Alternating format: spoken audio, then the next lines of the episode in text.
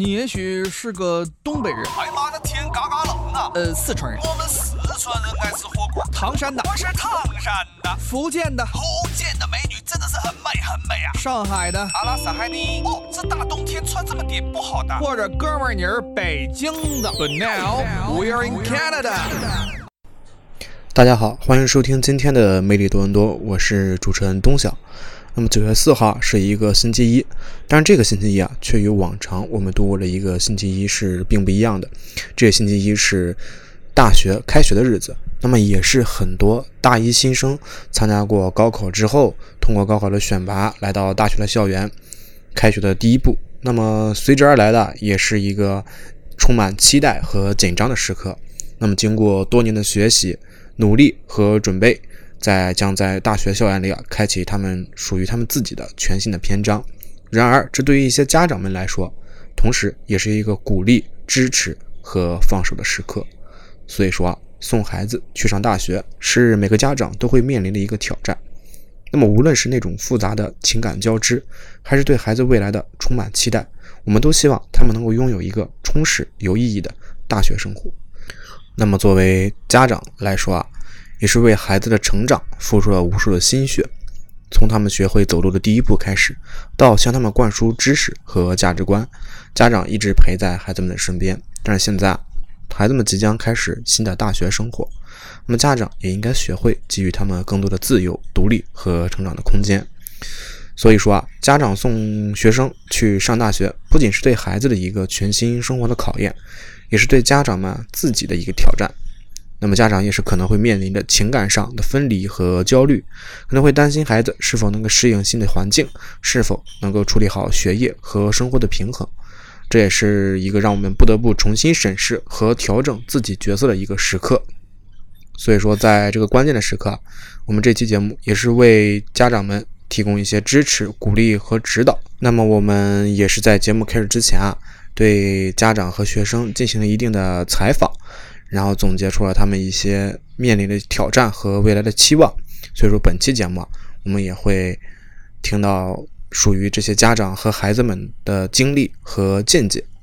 那么这位家长，首先他是从山东开到西安啊，开车前往去一直送孩子上大学，那全程啊要接近两千多公里，所以说是一个非常遥远的距离啊。那么为什么？会这位家长会选择开车去送孩子呢？这个问题啊，家长也是做出一些回答。那么这位家长也是表示啊，说在面临分别的日子即将来临的时候啊，这个在这个时候不仅是感叹时间的宝贵，那么同时啊，也是为了方便起见，那么为了能够更加更好的珍惜父母与孩子在一起的这么一个时光，再加上这个父母孩子又是第一次远离父母的身边啊，当然这行路上的行列。去上学嘛，也是比较多的，所以就决定亲自开车送孩子去上学。那么这个决定啊，是带着很多多重意义和动机的。首先，就是为了给孩子一个温暖、安全的环境。那么家长也是愿意亲自陪伴他们度过一个前往新的学习学校的和环境的这么一个旅程。所以说啊，这位家长相信啊，这个通过他的陪伴，那么对于孩子来说啊，这段时间是一个无价之宝。能够给予他们额外的一些安全感和支持，让他们在新的环境当中啊更加的自信和坚强。其次啊，也是非常珍惜在一起的时间。那么孩子啊逐渐长大，总有离开父母独立生活的那一天。所以啊，在这一天到来的时候，他们更需要父母的陪伴。那么父母啊也是主动负起这个亲近角色的这么一个责任。那么通过开车的接送。那么也是能够在这个漫长的路上进行一个长时间的交流互动，那么分享彼此的一个喜怒哀乐，同时啊，这样的时光也会成为父母和孩子最珍贵的回忆。最后啊，当孩子最后一次离开父母的身边的时候，这确实是一个非常有挑战性的时刻。那么这个过程啊，对孩子来说可能有一些焦虑和不适应，而作为父母啊，就是需要给予他们一些足够的支持和鼓励。那么，通过亲自开车送孩子去上学，这整整是九个小时的开车体验。那么期间，他们还一同去呃 road trip，也就是在这个呃其他城市啊，也是稍作停留，进行一些简单的游玩。那么这整个一同体验的这个过程啊，能够感受到彼此，那么也是能够给彼此留一个最珍贵的意义吧。所以说，通过以上的这个综合考虑啊，选择开车，即使是有些疲惫、有些劳累啊、有些辛苦，但是啊，可以增进家庭成员之间的一个情感联系，同时也能陪伴孩子度过人生当中最重要的一个时刻。尽管会付出一些时间和辛苦的努力，但是这位母亲也是认为这是值得的，是家庭的，毕竟这个家庭的温暖和孩子幸福和是无法替代的。那么，当到了城市之后啊，也是问了采访了一下这位母亲，送去送孩子去到学校里面，去到学生宿舍，是一个什么样的感受？因为很多家长，因为像男生宿舍就只允许父亲进，那么女生宿舍就只有母亲进。那么父亲也就是在学校里等着，校园里等着。那么母亲是陪着呃孩子进到这个宿舍当中，也是非常好奇啊。当母亲进到宿舍当中。看到那个宿舍的时候，心里是什么样的感受？那么这位妈妈也是表示说，她一进到学校的时候，在刚刚踏进校园的时候，就感受到看着路上那些其他的孩子和一些年长、一些学长学姐们，也是感受到说孩子确实是应该自立的。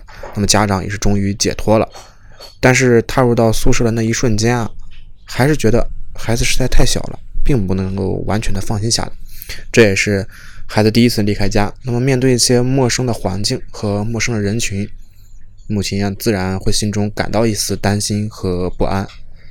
那么尽管是相信孩子能够适应新的生活，但是心里还是总总还是忍不住的担心起来，也是担心孩子是否能够顺利适应新的生活。所以啊，当母女俩一起踏进到宿舍的时候。母亲就是花了整整一个上午的时间，在宿舍里帮助这个孩子收拾行李啊，安顿好一切的物品，并且一边安顿，一边还指导孩子该如何摆放这些物品，以及告诉他一些生活上的小窍门和注意事项。那么家长也是通过希望这种方式能够让孩子感到一些安心和放心，让他们知道，就是家长也是一直在关心和支持他们。但是当这个。母亲在收拾的时候啊，看到孩子跟其他同学已经开始畅谈起来了，看到孩子能够积极的融入到新的环境和社交圈子，那么这个心里也就逐渐的放下了一些担心。那么学生们互相的交流，分享彼此的经历和一些期待，家长看到这个孩子们能够逐渐适应了新的生活，也就感到一些欣慰。最终啊，家长也是带着放心的心情走出了校园，但是仍然会想念孩子。所以说，作为这个。开学的第一天，很少有同学会居住在宿舍里，在宿舍里度过这个第一个夜晚，大多数还是跟着父母回到宾馆，再度过最后的一晚上。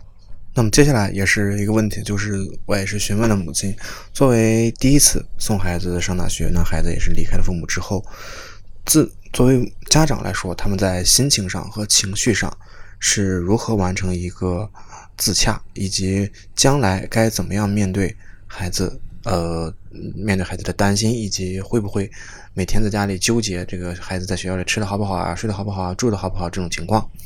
那么这位母亲也是表示，在送孩子的这几天啊，这个开车的过程当中，以及生活的过程当中，以及这个旅游的过程当中啊，已经逐渐的开始自我安慰和自洽。那么他也是明白，放手让孩子自己踏入这个社会啊是必要的，所以啊，只有通过自立，那么孩子才能够自强。那么他也是希望孩子能够更加勇敢面对生活中的种种挑战，同时啊，母亲也是不断的思考如何更好的支持孩子的成长。他知道放手其实只是第一步，所以啊，再之后就是能一定量的情况下给予全力的帮助。那么母亲也是明白，让孩子自己踏入社会是让他们学会独立和自主。他相信只有面对生活的各种挑战。才能够成长，成为一个坚强自信的个体。所以说，他也是鼓励啊，孩子能够勇敢一些，尽尽量的去面对一些新的环境和陌生的人群。那么同时啊，他也在自我思考如何更好的支持孩子的成长。那么刚才也是说了，放手只是第一步，他其实会跟孩子时刻的进行一个联系，了解他们在学习和生活当中的状态。那么他也是相信啊，如果说自己的孩子在学校当中遇到任何的问题，一定会在第一时间里啊联系自己的父母，那么共同商讨一些解决的办法。所以，无论是在学习上的困难，还是生活当中的挑战，或者是人人际关系当中的一些问题，那么母亲也是在也是会在第一时间接触到问题的同时，那么尽全力的去给予一些帮助和支持，去帮助出一些办法，但是并不会去真正的迫使自己的孩子去。该如何解决这样问题？只会去给出一些指导性的建议。那么母亲的自我安慰和思考，也是出于这个对孩子的深爱和关心。那么她也是希望孩子能够在学校当中啊，展现自己的各方面的才华和努力。那么学会独立思考和解决问题。同时啊，这位母亲也明白，作为父母，他们始终是孩子最坚强的后盾。所以无论何时何地啊，他们都会在孩子身后默默的支持，给予他们力量和勇气，面对生活的一切挑战。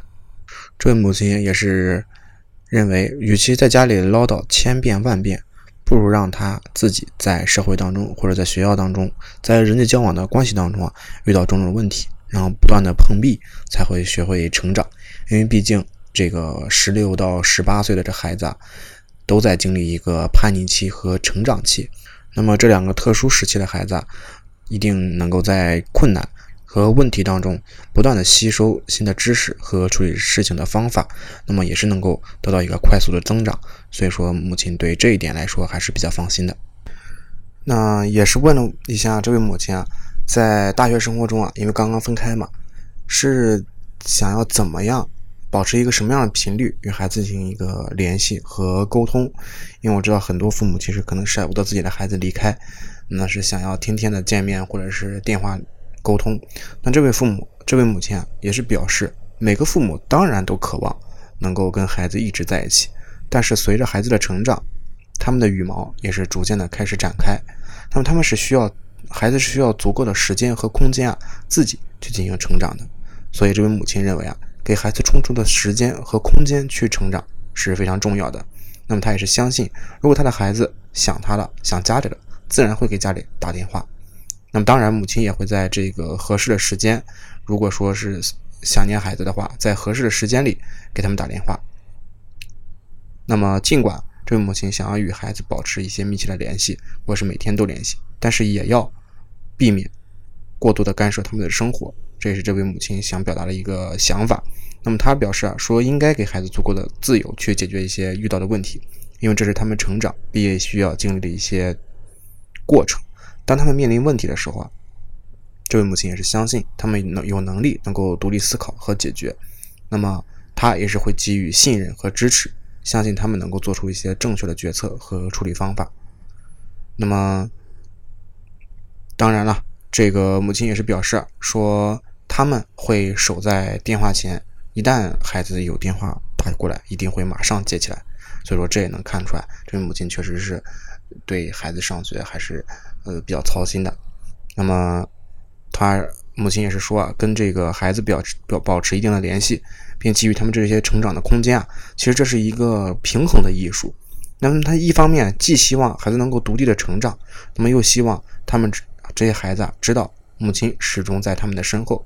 带有支持和关心，因此他们会在适当的时候与孩子保持联系，了解他们的近况和想法，同时啊也会尊重自己孩子的个人隐私和独立性，不会过多的干涉他们的生活和一些决策。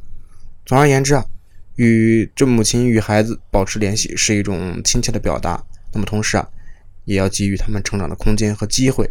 那么他也是相信自己的孩子会在这个成长的过程当中啊，变得更加独立和自主，他们也会学会面对独立面对困难和解决问题。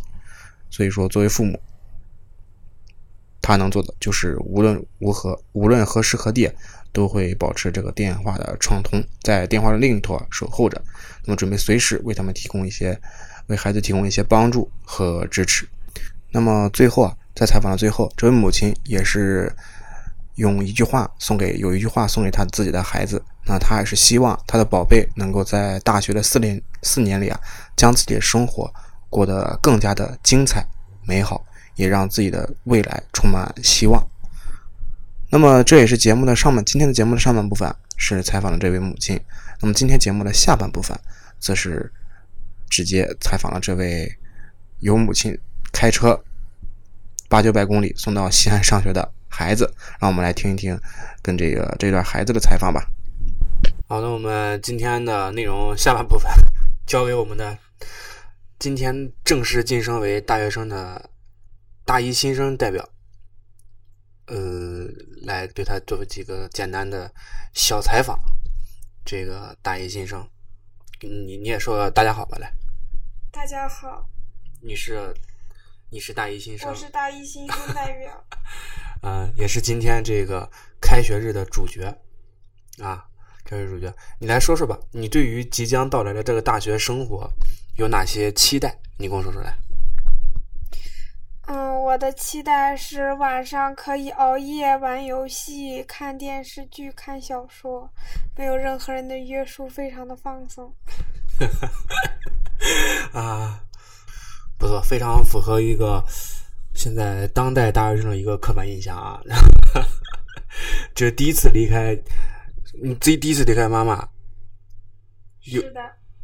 有什么担忧？你能你能好好做吗？你能过来吗？是的，啊，有呃，除了期待还有什么感情？你妈刚才可都快哭了。虽然这个大学是好不容易考上的，嗯，但是不想上大学还是不想上大学。为什么不想上大学？谁会想上学？现人现在就知识改变命运，你最好传递一点正确的价值观。我跟你说，我支持知识改变命运。嗯，加油。咱是说，咱是说今天这个开学这这个这一天，今天碰到了新的小伙伴，怎么样感觉？嗯，呃，感觉意料之中。你什么什么意料之中？你都见过还是怎么？感觉意料之中都是女生，哎呀，真巧。呃，感觉，哎，感觉就很正常。嗯，对。有交到朋友吗？没有，没有交到朋友。有互换联系方式吗？啊，有，到有有的。有都聊过天吧？嗯，没有。你你妈妈在给你收拾那个宿舍的时候，你在干什么？我在干什么？我在替给她递东西。你在给他递东西？嗯，对。也没有跟其他同学交流一下？嗯，没怎么交流。你们就各收拾各的，也不说话。因为我很腼腆，我很内向，我不。我比较社恐，我不大擅长跟别人交流。行行，呃，那你这你说说吧，你你说说你对你这个大学的有什么担忧？有什么就是你的期待已经说完了，就是快乐。哎，就担心什么？担心一个饮食健康问题。哦，怎么说？我这个是万万没想到的。我出去上学，我可从来没有担心过饮食健康问题。就会有人担，会有父母就担心吃不吃得惯，这个确实是。但你说的健康问题是什么？吃的干净？比如说，担心水土不服。嗯。担心。你这个还好吧？你在西安这个碳水天堂，咱从山东来西安都吃面食。不。不。该水土不服还是得水土不服。你这两天有有拉动？之前我们可是提前来了，大概有三四天。上一次来西安待了两天，嗯，就直接发烧。直接发烧了。对。这次呢？这次应该已经经历过了。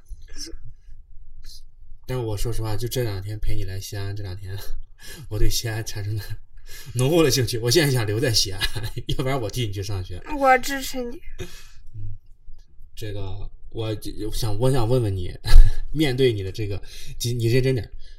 我想问问你，面对你未来这个大学生活，你有没有做好哪些积极的准备？因为你现在这些东西可都是你爸妈帮你收拾的，帮你买好了，又帮你送过来，你自己做哪些准备？你给我说，游戏账号准备好了。这分是努力上了一下。你快点，你 你说说吧。你说你自己做哪些准备？我自己给自己挑选了上课背的包，给自己买了一些生活用具，然后呃，给自己做了一下这个心理素质调整和这个身体健康调整。呃，怎么做？怎么做的？你展开说说。啊，就是我们主打的是一个心理暗示功能。嗯，For example，就比如说你想上厕所憋着，强暗示。对，啊我们就不能去上这个厕所。为什么上上学也是可以上上厕所的？不大方便。寝室八个人，总不可能你想上厕所的时候你里面没有人。对你对于这个八人寝室的这个这个情况，也是因为你是从小到大应该第一次住这种八人寝室吧？嗯，不可能。不可能是什么意思？就我之前去外面，嗯，在一零年代，当然大家都是八人寝了。之前去参加那种暑假集训营，当然都是八人寝啊。啊，那你这次反你这应该是最长的对吧？你大学四年都要在这个八人寝室里面度过。对啊，你有什么担心，或者是有什么有你会期待这种我集体最大的担心就是，嗯，假如说我们从十点开始洗澡，八个人洗澡，那一个人洗几分钟？那我那怎么排这个队？然后假如说是轮流排，那最后一个洗到的人时间是多少？这个事情非常值得令人深思，所以我还是建议不要再出现八人寝室了。建议学校不要出现在八人寝室。对，但现在已经是你们现在就没办法，就只能住在八人寝室了。你现在既然意识到这个问题了，你有说想去做过什么解决措施吗？没有，就让问题发生，就该发生就发生。没有，我只能给自己暗示一下。假如说我真的很累，我真的很困，我今天真的在宿舍排不上队了。就先不洗。干脆我们挥霍一把，去外面自己找个酒店洗一洗，睡一个快乐的晚上，第二天再跑学校上课，嗯，你这个生活还是还是滋润的很啊！还是滋润的很啊。当然只是设想呀，肯定做不出来。那你除了这个对于宿舍的生活，你对于学业上，咱咱多少也是个学生，咱考虑一下学习的问题，好不好？啊好的，这个也顺顺便考虑一下学习生活问题。嗯，嗯，你对于这个为了学业要，你是一个呃艺术生嘛？对啊，学音乐的。对，我们这跟嗯跟学文化的，就是有一点问题，就是我们这个专业课有时候是一对一，然后也有的可能是一对二，然后跟专业老师有一个磨合期，这磨合期非常的重要。如果你发现他真的不适合你，那你可能面临着换老师，或者说啊，你就只能这样四年，没有办法，你可能会进步，或者说你可能就没有任何的变化，可你很可能甚至发现大四了还会退步，因为真的有这种人。但是咱们是不是应该凭着一个积极的心态去？我们当然要积极的去面面对，诶不就是专业学校老师，他肯定实力肯定是很强的，然后人家肯定有自己教学一套方法，然后我们需要去努力，呃，度过这个磨合期，适应上老师的教学体系，跟着老师走，我们才能达到一个一个科学的学习。那你这 一套一套的，也没少准备啊，也没有准备。我看啊，咱们说回这个刚才这个离家啊，也不出走，就离家这个问题啊。嗯你看刚才也问了你妈妈，说这个嗯，上大学了离开父母，保持一个什么样的联系频率这个问题，我觉得这个东西其实挺重要的。啊，你我想知道你怎么看这个事情。我我怎么看这个事情？我没想过，我我觉得一开始上学肯定会有很多问题要问，这时候联系频率肯定是很高的。嗯说按正常来讲，过了这段时间，大家就会有一段时间不想再联系家长了。啊，我总结一下，就是用得上的时候就联系。嗯，当然也不能这样，也不能这样。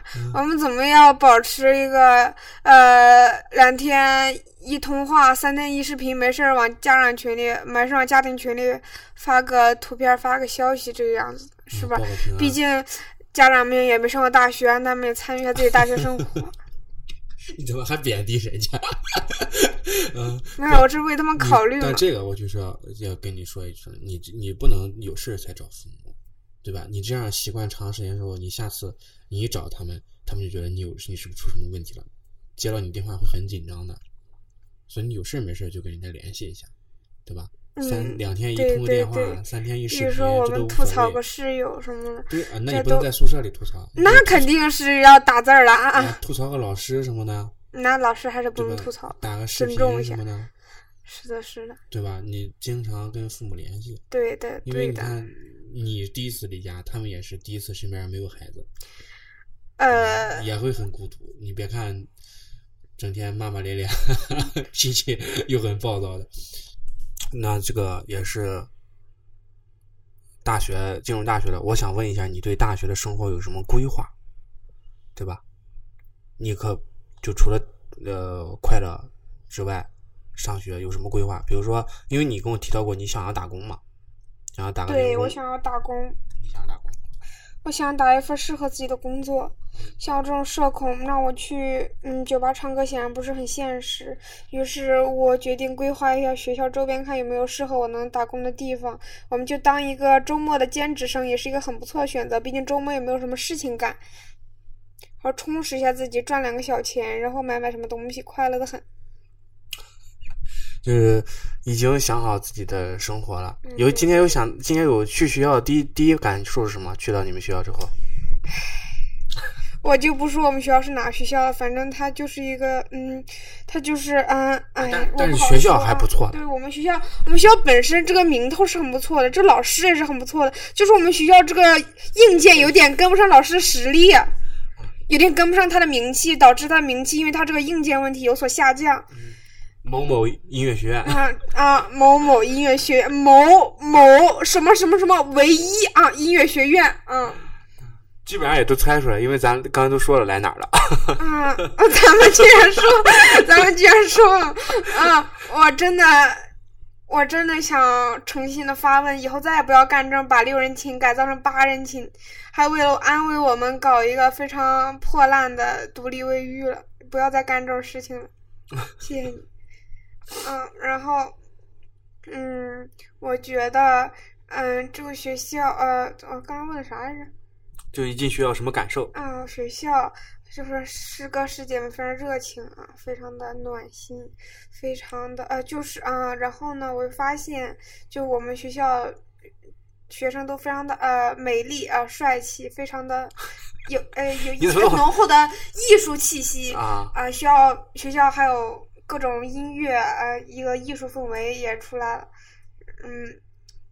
但是呢，我发现我们学校有个问题，就社团实在是太少了，就跟我当时我们某十八小县城的，呃，初中当时的社团一样多，就是一样多，甚至连名字都是一样的，就什么动漫社、古风社，啊，什么呃篮球社，啊，连排球社都没有，嗯，就是反正就是，唉，跟我当初想象的有点不大一一样，没有什么办法。我们学校的宿舍楼很高，然后只有两个电梯，然后这两个电梯呢都只在，呃，都呃一共大概是二十六层楼，对。然后学校这个电梯设置也很有问题，很教学楼和宿舍楼都特别的高，然后学生们排队进教学楼，从那个开始刷脸的地方就开始排队，一直排到电梯里面。然后呢，那个电梯它不是每一层都停，它隔几层一停，隔几层一停。然后呢，你还需要走楼梯。然后所以今天新生那个带着自己的行李上楼就非常的不方便。比如说前十层楼它是不停的，然后呢你就只能自己走上去，要么要么坐到第十层然后走下来。然后十层楼都不停，前面十层楼，不记得，好像不大停，啊，这不重要。然后呢，它后面也是隔几层一停，然后呢，隔的数数字还非常的不规律，导致有的楼层就需要拿着非常重的行李箱，要提好大，呃，要提很长一段时间，就非常的劳累，就非常的不合理。当然，我们学校的面积小也是情有可原，但是就说这个电梯，它是不是可以变成四个呀？如果我们学校没钱的话，就当我没说。最最后一句很关键啊！行，那谢谢你的参与啊。不客气。呃，我们来听一下这个大一新生对未来四年的大学规划。我觉得我们在中国上大学的孩子，这个大一、大二还是得考着英语四六级，然后大三就出去找实习，然后大四就可以有条件的学生就可以搬离宿舍，专门找工作或准备考研。嗯，结束了。嗯哇，你这个规划 挺笼统啊！你这个规划，你这规划有什么？你我给你我给你做个人生的规划。我觉得你应该好好上完大学，对吧？然后上完大学之后，能有条件的话考个研，对吧？然后再有条件考个博，啊，拿到优秀的学位之后找个好工作，将来挣个大钱，哎，对呀，啊，孝顺父母，哎，对哇，这个人生就，我这个人啊生规划，这个人就按太完美了你这按照我这人生规划走下来，你这人生就完美了。啊，我也是这么觉得。好，谢谢你的废话。行，那也是在最后，你送给你父母，你 送你父母一句话：在没有你的生活里，在没有我生活里，和家里的猫好好玩耍，它们可以代替我百分之八十，毕竟他们不会叛逆。行。那我们上下两个部分也是分别采访了新生家长代表和学生代表。我觉得大家从两段对话中也能听出来，嗯，父母还是比较担心孩子上学的问题啊。但是对孩子面前来说，对于新生代表来说，他这个氛围还是比较轻松的。那其实我是相信，呃，父母这个父母代表的想法，其实我觉得是能代表大多数父母的想法，而这个学生代表，我相信也是能代表大多数新生的。因为我今天看到很多新生小朋友进到校园的那个脸上都是洋溢着快乐的笑容，没有人是愁眉苦脸的，都感觉是一个新生活的开始。我觉得是可以理解的，毕竟年纪不大，那对于未来的生活也是总是充满期望和期待的。所以说，所以说有的时候其实并不能说是孩子的想法太简单、不懂事，其实就是什么年纪的人做什么年纪的事情，思考什么年纪的问题。我们可以可以会有优秀比较优秀的孩子是未雨绸缪，但是这个。但是我们也是希望他们能够，这些大一新生能够在学习的生活中，不仅是收获到知识，也能够收获大学四年快乐的生活。因为这段经历也确实是像我这种走来的人，呃，会跟大家说，确实是比较一段美妙的经历。那么也是谢谢大家收听今天的魅力多多，我是主持人东晓，